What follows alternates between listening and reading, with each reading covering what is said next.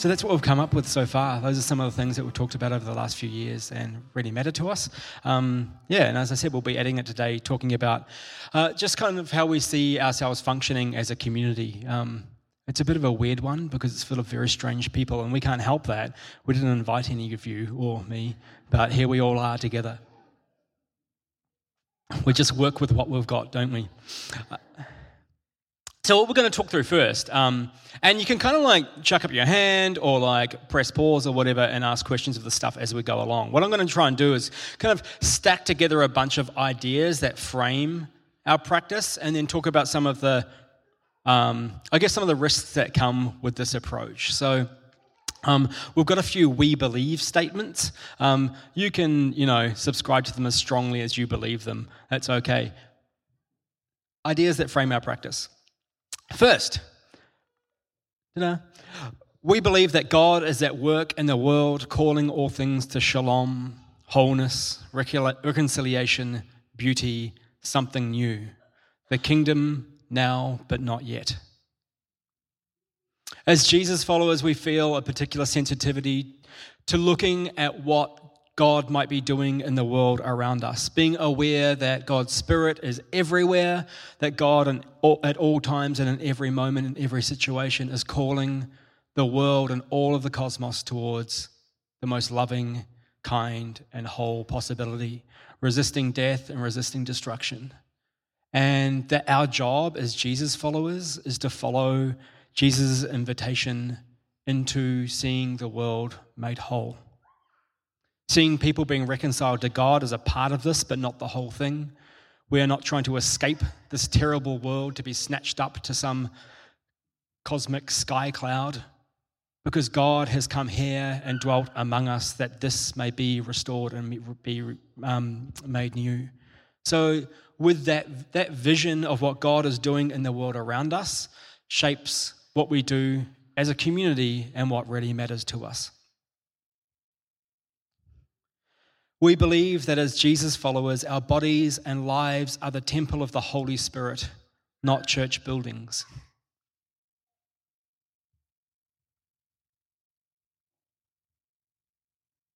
This little verse from 1 Corinthians, I'm going to drop in on the conversation. Hello, hello, beautiful granddad man.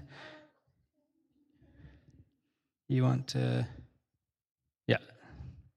Excellent. You just have a seat there. Good. Um, so when someone uses a verse like this, it's called proof texting. and it's a terrible and evil way of using scripture because it doesn't acknowledge the context around it. So if anyone uses a verse on you and that makes you go, hmm, I don't know about that. Ask them about the context of the entire passage, what the author might have been trying to communicate, what the original recipients might have heard through their cultural lenses, so on and so forth. Except for when I do it in this occasion, because um, sometimes it's a necessary evil.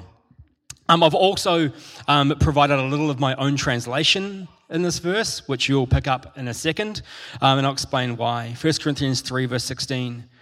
Don't yous, know that yous yourselves are God's temple and that God's Spirit dwells in your midst.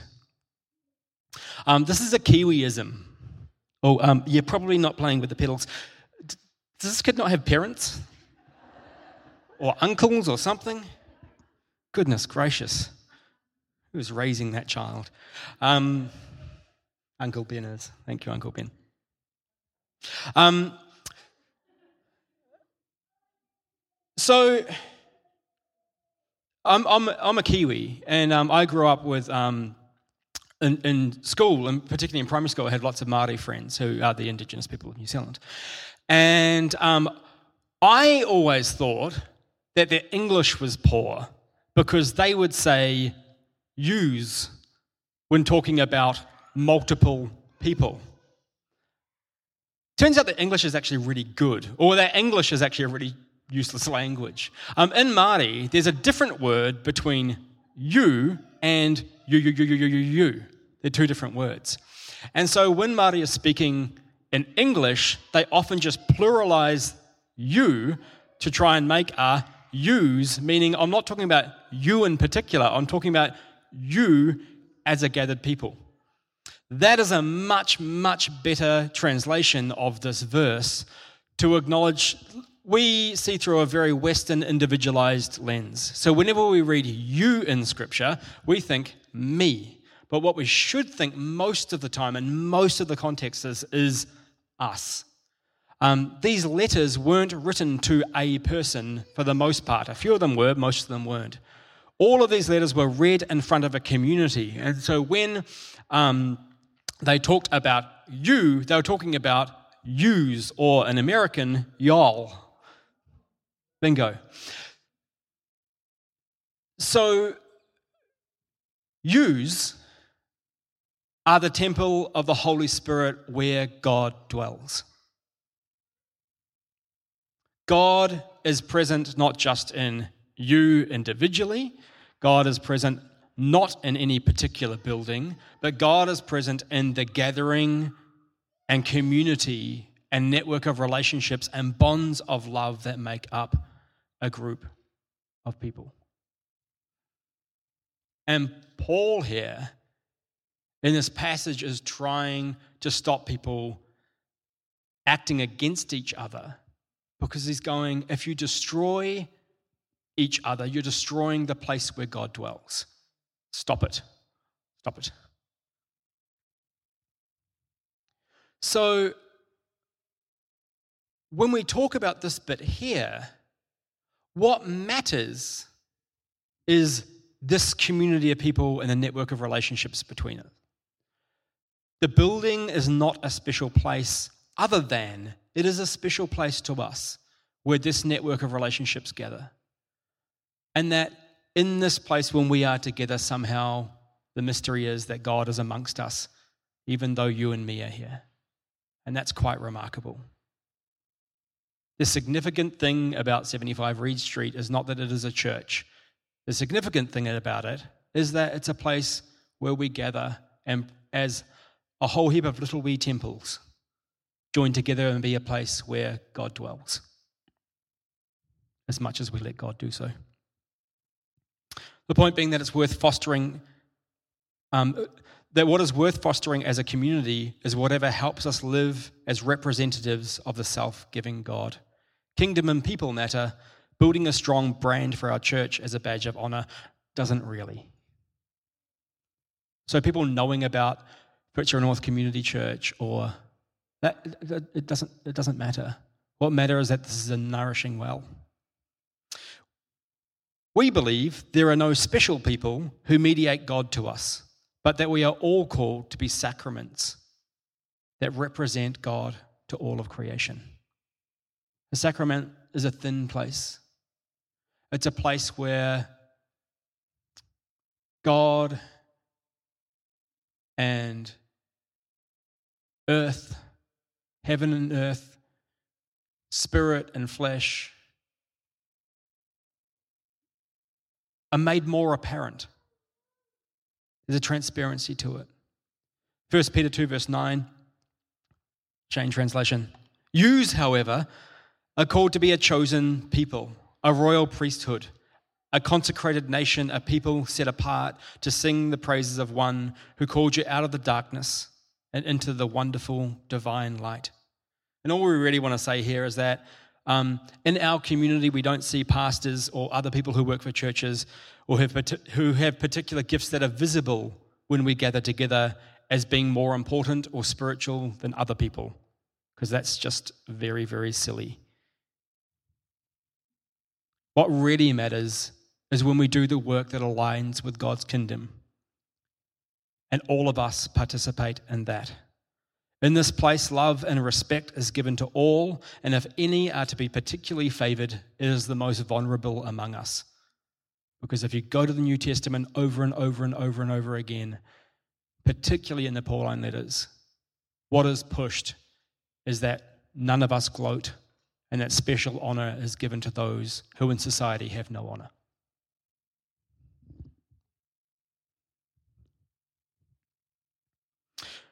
We see our role as pastors as facilitators of a safe and nourishing space for being the body of Christ together.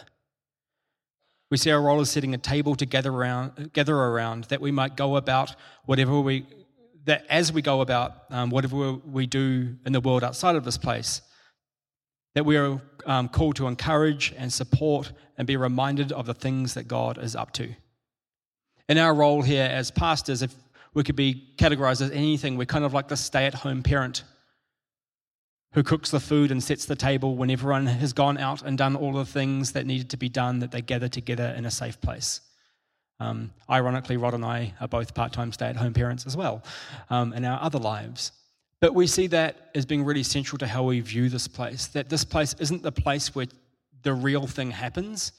This is the place where we are nourished and equipped to go and do what the real thing actually is, which is finding out what is God is up to in the world, where healing is coming about, where things are being made new, where things are being made whole. And that when we gather together in this place, we're encouraged to not be assholes to one another, um, to try and somehow pray for one another, to find where God is in and amongst one another, to find out what is going on in each other's lives as we go out and about our business that we might want to encourage each other to do, to remember who we are because it's so easy to forget, to remember what it is to follow Jesus who gave his life.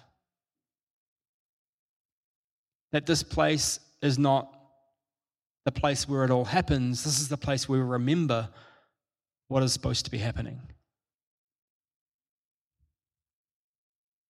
An important part of this includes discerning the energy level of the community and acting as a handbrake or spark plug accordingly.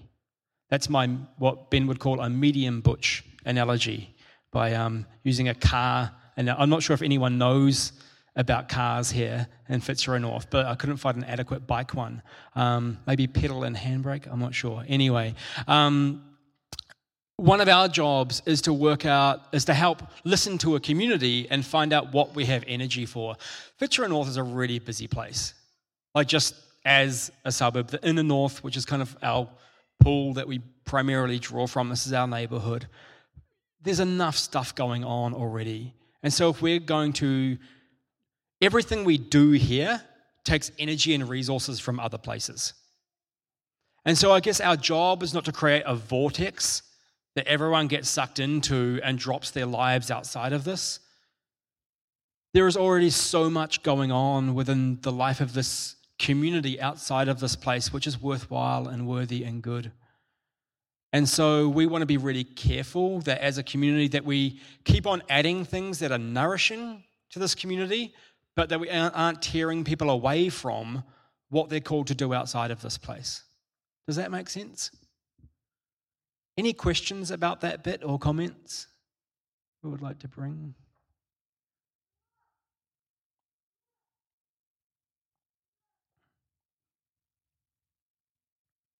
Cool. Oh, Kat. Sorry, that was a very delayed response to your call. Um, I was just thinking that that's one one part of me loves that because um, I know that lots of church cultures um, end up being creating this kind of little bubble where you only ever interact with other people in your church, um, and also an immense sense of obligation to um, only do churchy things.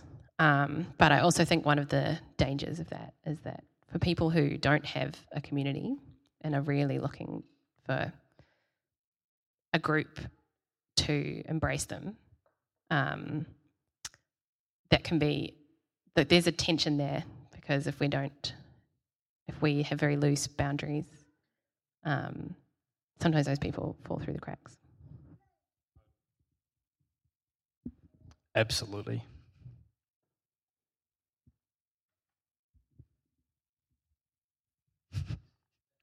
Stu's itching to say something, if I must. I was just thinking about from kind of like what you were saying, but almost from a personal level as well. Um, I guess I've gone through phases where it's been fantastic to have a bit less of that and more space to do my other things.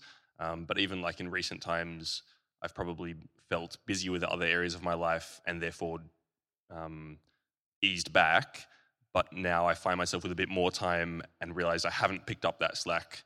So when there's not external um, push to kind of motivate, and maybe for a person who's already in a bit of a lethargic, passive state, that doesn't kind of start a good momentum going as well, which is that same kind of tension of.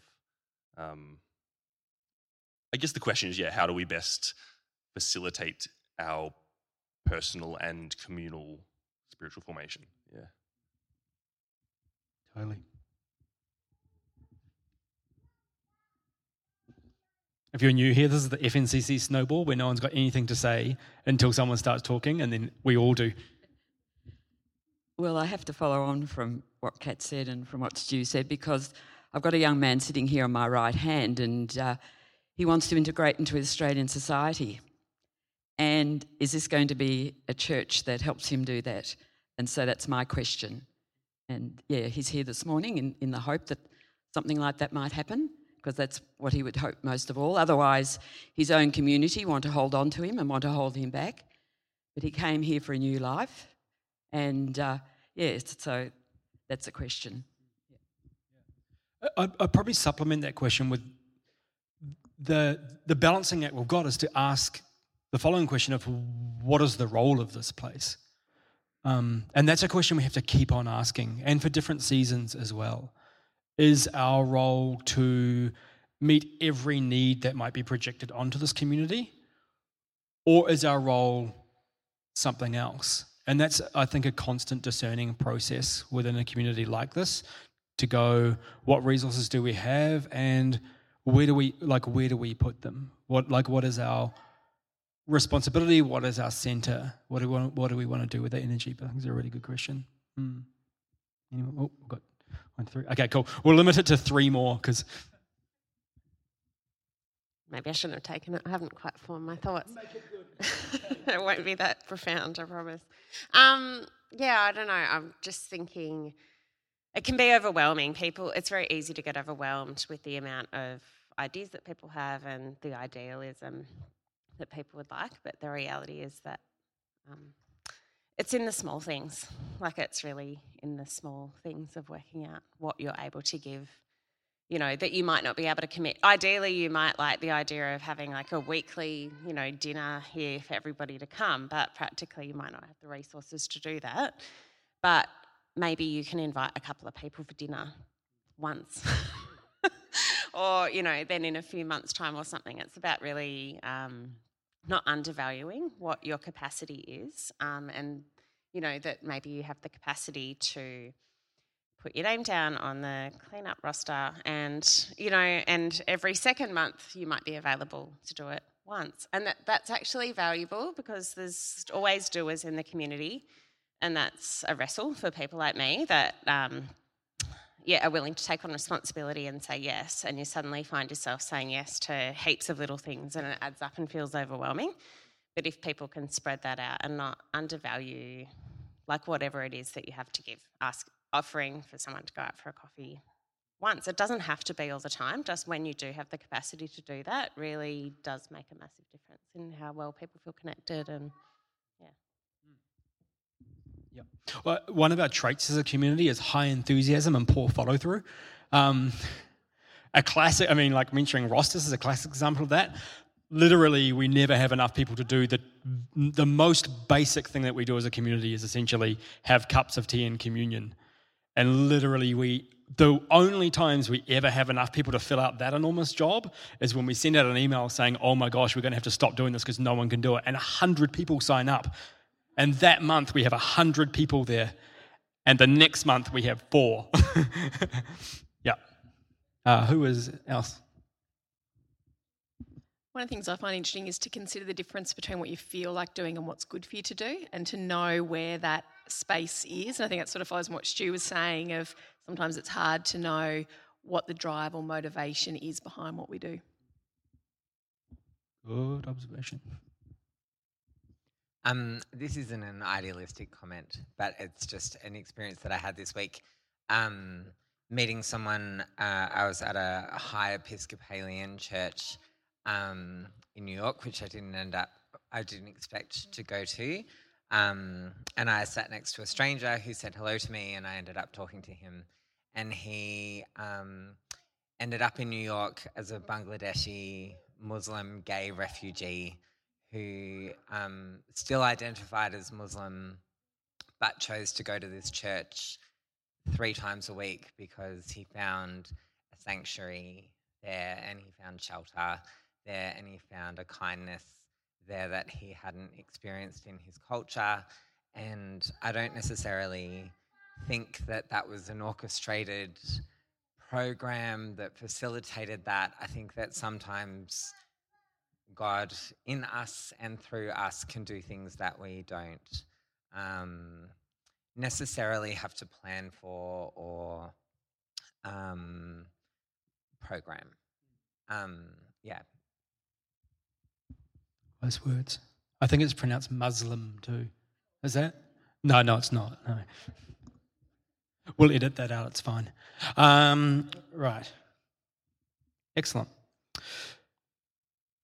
We believe we are the church when we are gathered and when we're scattered. And I think this is really important because it's really hard to measure what we as a church do because we're not program centric. But we also know that initiating programs on behalf of our church community that other people are already doing better than us is a really stupid idea. And it's really hard because we don't see the presence that this community has with the Asylum Seeker Resource Centre or with TEAR or with Red Cross or with visiting neighbours or with being kind to people in your workplace or working in emergency departments or singing songs or bringing beauty and life into the world in other ways. You can't say, this is our community doing this thing. But if you stripped what our community does in their lives away from the neighborhood to draw it all into one place, there would be lots of places that notice the absence. And I think that's really, really important to keep acknowledging. That as this place nourishes lives, we're able to go out and do the kinds of things that God is doing in the world. And it's by and large invisible unless you talk to people about what they're doing in the world. The risk here is that where lots of us were raised to think that churchy things are somehow more Jesus-y than Jesus-y things outside of churchy things. And we've just got to break that mentality. We need to acknowledge and support shalom making activities of all kinds and to create a life giving well to equip, connect, and remember. Uh, we believe that part of the call of this church is to give space on the margins to those in transition.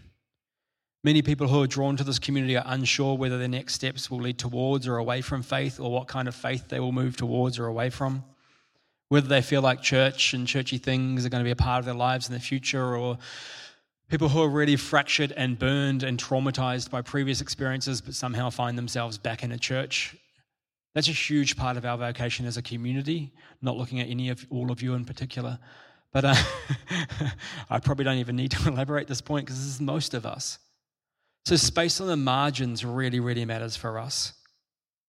That some people come here for their faith to die in a gracious and kind way, but at least in a way where they know a door is always open if they find themselves back with it. Some people come here to find something more reasonable or kind or something that they needed to be able to spark that spark of life again. And we want to honor that. That in the last seven or eight years as a community, that has been a constant theme and narrative that people come and say, I can sit on the edges and watch what's going on and work out whether it's safe for me. And we, we think that's really important. We are open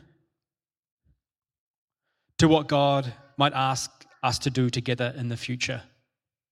So, our season at the moment um, has been one of just survival, of just working out how to be a community together. One day, we might feel led and energized and called towards certain projects or events or somethings that we band, we band some of our energy together. And we don't want to close the door on that and say, we are this kind of church, not that kind of church. We want to be open, and this is the, the Pentecostal mystic side of some of us, but we want to be open to what the Spirit might be doing amongst us. That if at some point there is an energy that gathers around something, that we don't say no to that out of habit, but that we're open to that. But also that we make sure that whatever we start, we can follow through on. Because our experience again has been that starting projects is really, really easy. And sometimes we get involved in people's lives and promise them that we'll be there for them. And then in three months' time, unable to do so. And for some um, groups in the community, their experience of churches is showing up and leaving and showing up and leaving and showing up and leaving and showing up and leaving. And I think we've got to be incredibly careful with what we promise people who are in vulnerable spaces.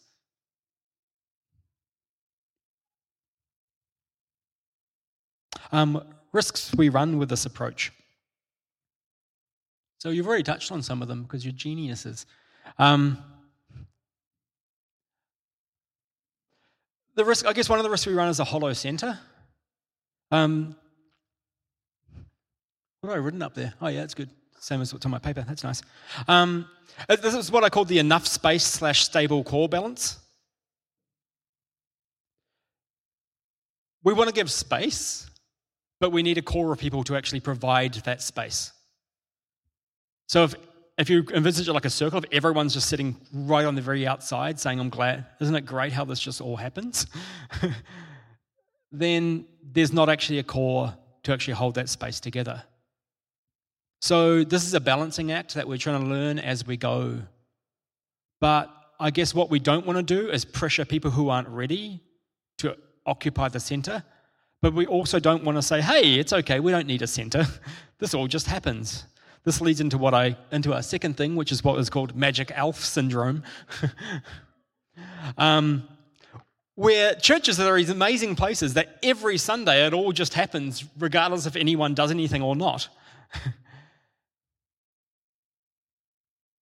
because there's these magic elves that turn up who make everything happen and do all the things. And it's a little bit like Scooby Doo that one day, you know, you rip the mask off the magic elf and it's like two or three long term parishioners or one burned out staff member who like now hates everyone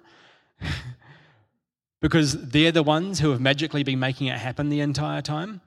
And we want to be a resentment free community where our experience of this is not that there are a couple of people in the center burning out so that everyone else can just have like a cruise ship adventure. Um, we want to find some balance in that. Churches don't just happen, communities don't just happen. And not just this stuff, not just talking and singing and teas and coffees and things, but what others were talking about cups of, cups of tea during the week, prayer for each other, being a friend, being kind. If we all kind of treat this space like it's just going to happen, then there's going to be a few people who in 10 years' time are really going to hate you all And we don't want resentment to be a part of our story. We want to just keep on being honest together. Um, this is the last one that I came up with anyway. Um, suffering, suffering from the lack of a visible project. Um, one of the things, again, that we've been trained out of is we've been trained to see a community of Christians not being an actual project, as if it's not very hard when it really is. Um, any church growth strategist will tell you two things straight off in Australia. Number one, get air conditioning. You will raise your congregation by 30% if you get air conditioning. Statistically, it's true. Because on hot weekends, people are looking for a cold place to go to. Why do you think that all morgues are air conditioned? Second, if you want to keep on growing a church, the second thing you do is start another building project. But we don't need another building. Don't care. Start another building project. It's true. I I know many churches, some of which I've been a part of, that this has been a very conscious strategy. Because people building something together that you can see and giving money and sacrificing to like do something physical that doesn't just disappear, that feels like you're getting somewhere and you're doing something. And that's a really, really handy rallying point but Eugene Peterson, who's the pastor who's been around for a while and is worth listening to, says it's a distraction. Sometimes you need a building, but it's a distraction from the real work of actually learning how to live with that other idiot beside you and love them, even though they're really annoying. That's the real work, but it's not very visible. And so, I guess one of the things that we risk here as a community is that not having really strong, visible projects can make us feel like we're not actually doing anything. We're actually learning to live in peace with one another. Again, if you go back to the epistles, if you go back to the New Testament, what is it about? Most of the conversations are about not mauling each other in the process and not letting a few people take all of the glory for everything. That's what keeps on coming back to over and over again. And then raising the money for people who are going to suffer. Those are the things that happen over and over again. And that's our challenge too. And it's hard. We've already got a building, so there's not going to be any new building projects anytime soon. We may have a fixing the roof project at some stage by the looks, but you know, we'll get there. Um, yeah, so that's a little bit of how our community functions, that we see ourselves as being a life giving well, primarily, where we remember and are nourished and be together as little temples that all of yous together acknowledge the presence of God in each other. And that whatever happens in here, we put our attention to what's going to facilitate and help make that happen. Any comments on that? Feel free to push back or ask questions. I'm not convinced I'll answer them all, but anyone have anything to say?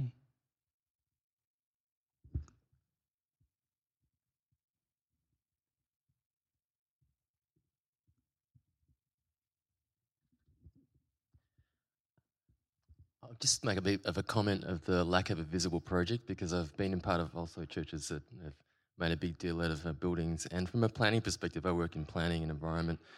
Um, firstly, there just aren't any spaces, enough spaces in the community for visible projects like that. And increasingly, on the growth boundaries of Melbourne, you'll find that people actually don't want churches. You know, they did a survey of uh, one particular community in the northwest, and churches are way down at the bottom. So it just goes to show, even if you want to do that, there isn't capacity and willingness in the broader community to to take that on. So yeah, and I, and my project and where Rachel and I live in the middle of the city is where we are seven days a week. So that's our visible project. And I agree totally. Thank you, Shane, because you've just nailed it.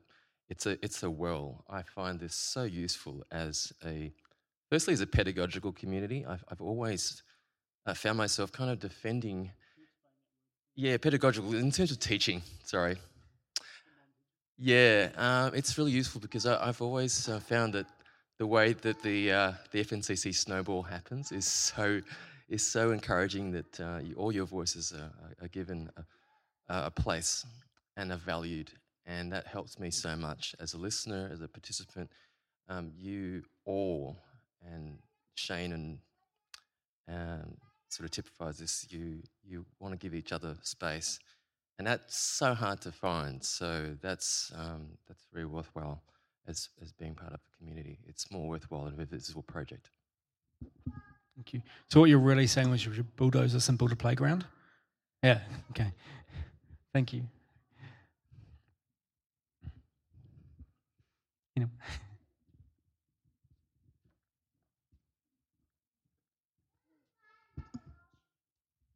Um, I don't have anything profound to say except that it's been encouraging as someone who's visited for a while and then been able to be around a bit more often recently um, to see the way that all of this is playing out. Um, and I know when we started visiting, like, yeah, you didn't see the same people every week, and nobody was really that around. And it was kind of like, yeah, we don't really run anything because nobody wants to. Um, and it's really, um, yeah, encouraging and exciting for me to see now like a little, I don't want to say anything that's not true, but I feel a bit more health kind of returning to people and um, it feels, I feel like there's, things are growing and uh, it's that's on us too. I think it's interesting being in a community where, yeah, it's not that you guys are going to tell us what's happening and then we'll do it. Um, but it's really nice to be able to be in a place where I can come and go, oh, I feel like I have something to give. Let's do this thing. Um, and so it's nice to kind of see people around and be like, oh, maybe there's some direction and there's some um, there's room for people to have something to bring. Um, yeah. Anyway.